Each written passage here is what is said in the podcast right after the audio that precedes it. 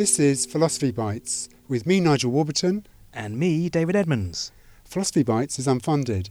Please help us keep it going by subscribing or donating at www.philosophybites.com or you can become a patron at Patreon. Philosophers have written a great deal about a wide range of art forms, including painting, music, drama, and even photography. But what about film? Is there anything distinctive about film which makes it philosophically interesting? Greg Currie of York University thinks there is. Greg Currie, welcome to Philosophy Bites. Hello. The topic we're going to focus on is the philosophy of film. Now, we're talking about feature films, movies.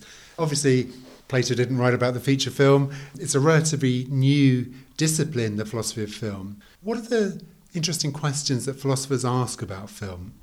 Philosophy of film is, of course, a recent subject, just as film is a, a recent medium, the youngest artistic medium that has been highly successful and perhaps the most successful medium that there has ever been. There are a number of problems that I think are of interest to philosophers about film, and some of them are to do with the way in which film relates to perception. And this comes up in relation to photography as well, but film gives it an extra emphasis because of the way in which film occupies time as well as space and provides movement rather than merely static images. And you can put the central problem in the following way. We often say that we saw Cary Grant the other night in a movie.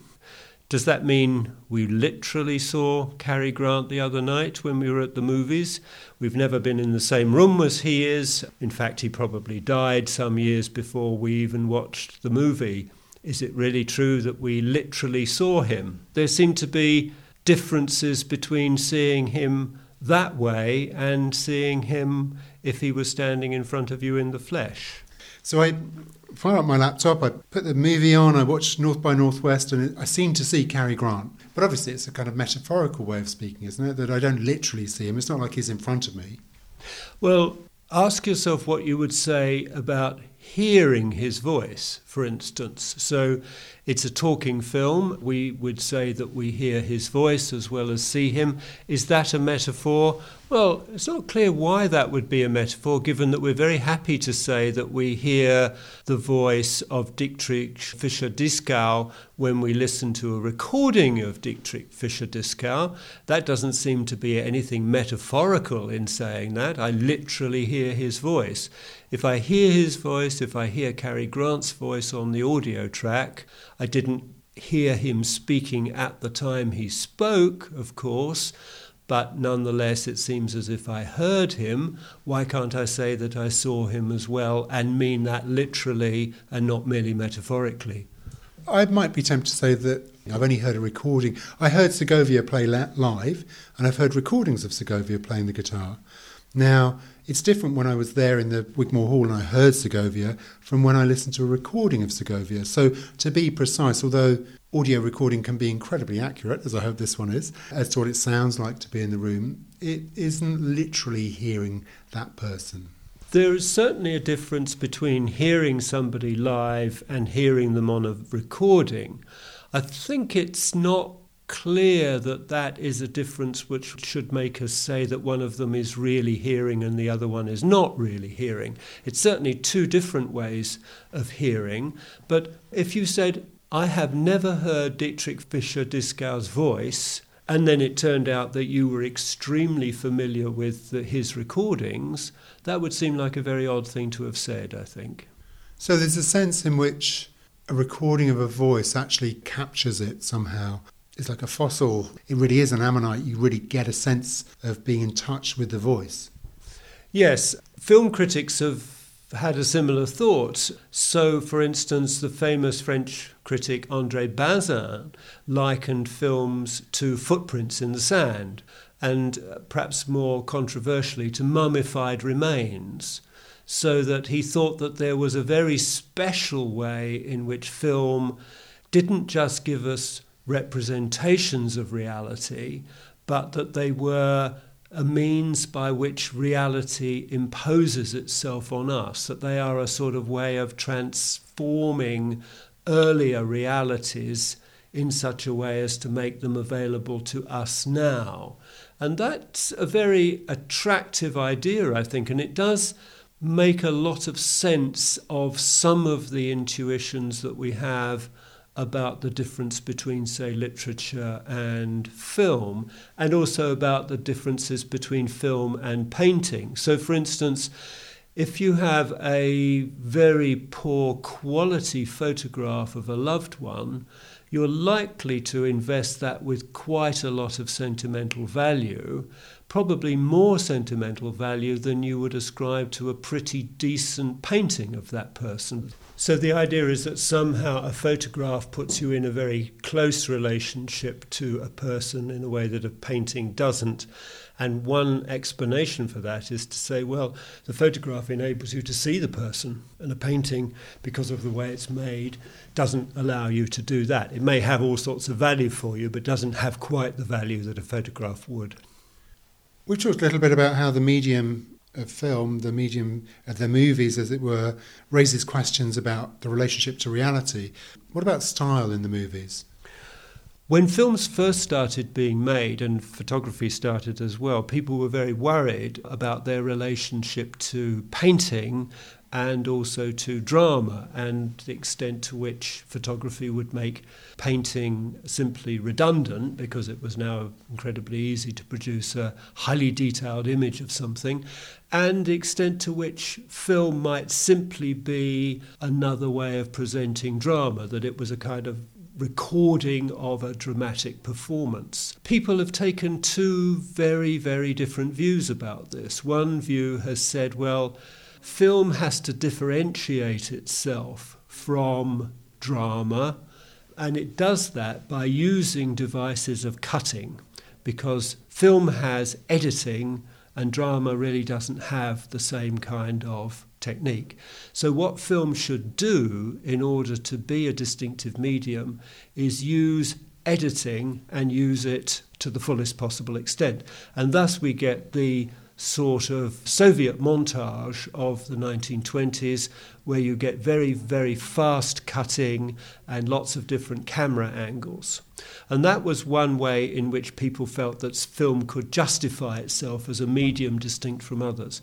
Completely different view from that came up really because of developments within film itself. And I'm thinking here of Renoir's film Rules of the Game, which is, for many people, I think, the great film of the pre war period and a great film by anybody's standards, in which you see that kind of technique abandoned altogether and the development of what's called long take, deep focus style. And the idea there was well, film is a realistic medium. Bazin thought that we were able to capture reality, so that film technique should be realistic in something like the following sense it should mimic the way in which we actually perceive the world. So we perceive the world in depth and we perceive it not in a few short glimpses corresponding to cuts but we look around in the world. We move our eyes from one thing to another. And if you look at the camera in Rules of the Game, you see the way in which it follows two people, suddenly sees a third person moves back slightly and then starts to follow that third person into an entirely new scene, just in the way in which something captures our own visual attention and moves us from being interested in one thing to being interested in another thing. So you have these two completely different views about film style. Both starting from the same premise, namely, film style should be dictated by the medium in a way, that's a bit weird, isn't it? The idea that you have to have a style that distinguishes your medium from other media, so that there has to be something distinctly cinematic, otherwise, you shouldn't be making film at all. Why can't you make a film that's theatrical? Why can't you make a film that's painterly?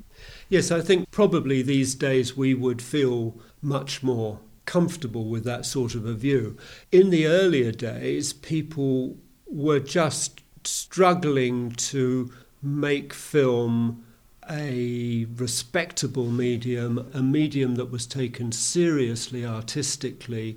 And I think there is something, at least, to the idea that if you have a distinctive medium, it should have qualities as a medium which you are able to exploit in ways which you couldn't do in other things. Now, it would be wrong to say, oh, well, in that case, what we need to focus on is these medium specific techniques at the expense of absolutely everything else. And that just seems, by our modern standards, a kind of crazy idea. But I think this battle between montage style and long take deep focus style was an interesting one, and I guess it has resulted in a kind of eclecticism about style that we see in modern filmmaking, where people feel, well, for certain purposes, fast editing is going to be the right thing to do, and long takes and deep focus, as we see in certain Scorsese movies, will be the, the thing to do in other contexts, and you can perfectly well bring these two things together in the same movie. If we talk about things which are specific to the movies, at least in contrast with photography, which is in part what film is made up of, movies move. That's why they were called the movies. Yes, this again has been a very controversial issue. One view, which I think is more or less standard, is that when we look at the screen, we certainly seem to see movement. We talk about moving images, the movies.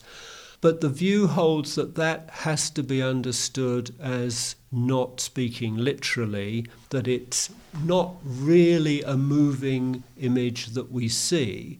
And one argument for that is to say, well, think about what produces that appearance of movement. Actually, in an old fashioned movie at least, and I don't think digital film changes this much, what you have is a series of still images passing through a projector with a strong beam of light projecting an image and you do it at 24 frames a second and that gives it the appearance of movement but there isn't actually any movement on the film strip itself so the movement must be illusory so you don't believe that you don't believe that the movement is illusory I don't believe the movement is illusory. I believe it's real. I think there might have to be certain qualifications made about what kind of movement is involved here, but I think it's again helpful to compare this with the case of audio recording. Most of us are very happy to say that we really hear the voice of Dietrich Fischer-Dieskau. To go back to the same example, when we listen to the tape, let's say it's an old fashioned tape, all right, take the tape out of the machine hold that bit of tape up to your ear, will you hear any sound? No. Does that mean that there isn't any sound produced by the tape when you put it in the machine? No, it doesn't mean that. It means that in order to get the sound, you have to do something with the tape, namely put it in the machine. Similarly, my view is that in order to get the motion, you have to do something with the film strip, namely put it through the projector at 24 frames a second, and the result is genuine movement. An interesting feature of the movies is that, unlike with a novel, you as the user of the work can't determine how quickly you get through the thing. That's more or less determined by the director unless you press the fast forward button. That's right, and film is as much a medium of time as it is of space. And film's relationship to time is an interesting one. I, I guess the basic thing to say about that is that film uses time to represent time. So, in order to represent a conversation that lasts five minutes, you usually have a scene that goes on for five minutes. Now, of course, cuts, editing make a difference here because between a cut, there can be implied any gap of time that you like. Sometimes the cut doesn't indicate any shift of time at all. Sometimes it can indicate a shift of years, centuries, or millennia.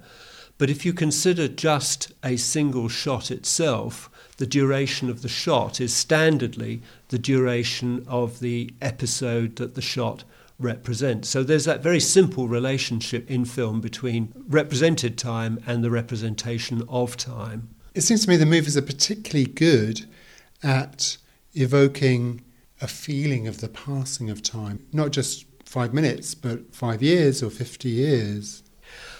Sometimes events in movies, the duration can be highly significant. So, this goes back to very earliest days of filmmaking. So, if one watches possibly the earliest documentary ever made, Nanook of the North by Flaherty, there are certain scenes in it where you see Nanook fishing, and Flaherty deliberately holds the shot for a long period of time to give you a sense of how long the process of waiting for a fish took rather than editing it down. So actually, nothing happens on screen, but it's tremendously important that the viewer should actually see that that passage of time is highly important, even though nothing's actually happening during it. So the passing of time is represented by time passing, but it's not the actual amount of time passing necessarily. It's a kind of segment of that time that's used to represent that. Pasolini's Gospel according to St. Matthew is an interesting example here because in one scene, Jesus gives the Sermon on the Mount. You see Jesus saying very familiar things, but in each shot, the background keeps changing. So the time of day, whether it's dark or light, where they are changes. And so, what you have here is the idea that what turns out to be the Sermon on the Mount was actually Jesus talking on many, many occasions, which then gets dramatically edited down to a single event. The topics we've been talking about are quite traditional topics within the philosophy of film. Do you have a sense that there are new topics emerging in, in the philosophy of film now? There's a good deal of work that's going on by philosophers which tries to show that film in general and particular films have the capacity to contribute something to philosophy itself. There are A number of people out there who want to argue that film contributes to philosophy in some kind of non trivial way, by which I mean that film is able to do things philosophically which simply can't be done in a standardly argumentative way that we're used to in discussion and philosophical text. So it could illustrate that with a film that I think many people do regard as philosophical in some way, and that's Nolan's film Memento, which is extremely confusing because it moves backwards in time. And the reversal of time direction is intended there to give us a sense of what the experience of the central character is like, because the central character has this disorder of memory, which means that they can't retain any memories beyond short term ones. So we are constantly in the position of not knowing what has happened in the past, because from our point of view, we haven't seen it yet. That film has been put to some very, very interesting work, some of it to do with another idea that's come up in philosophy, which is the idea that the mind extends outside the brain and indeed outside the body. And the character in the film is somebody, because of his disability, uses his own external body, writing things on his body, writing things on pieces of notepaper, and having to use the environment to compensate for his psychological disability. And that's been very interestingly theorized by some philosophers. So I think there are important developments going on which take the philosophy of film in this entirely new direction. Greg Currie, thank you very much. Thank you. More Philosophy Bites, go to www.philosophybites.com. You can also find details there of Philosophy Bites books and how to support us.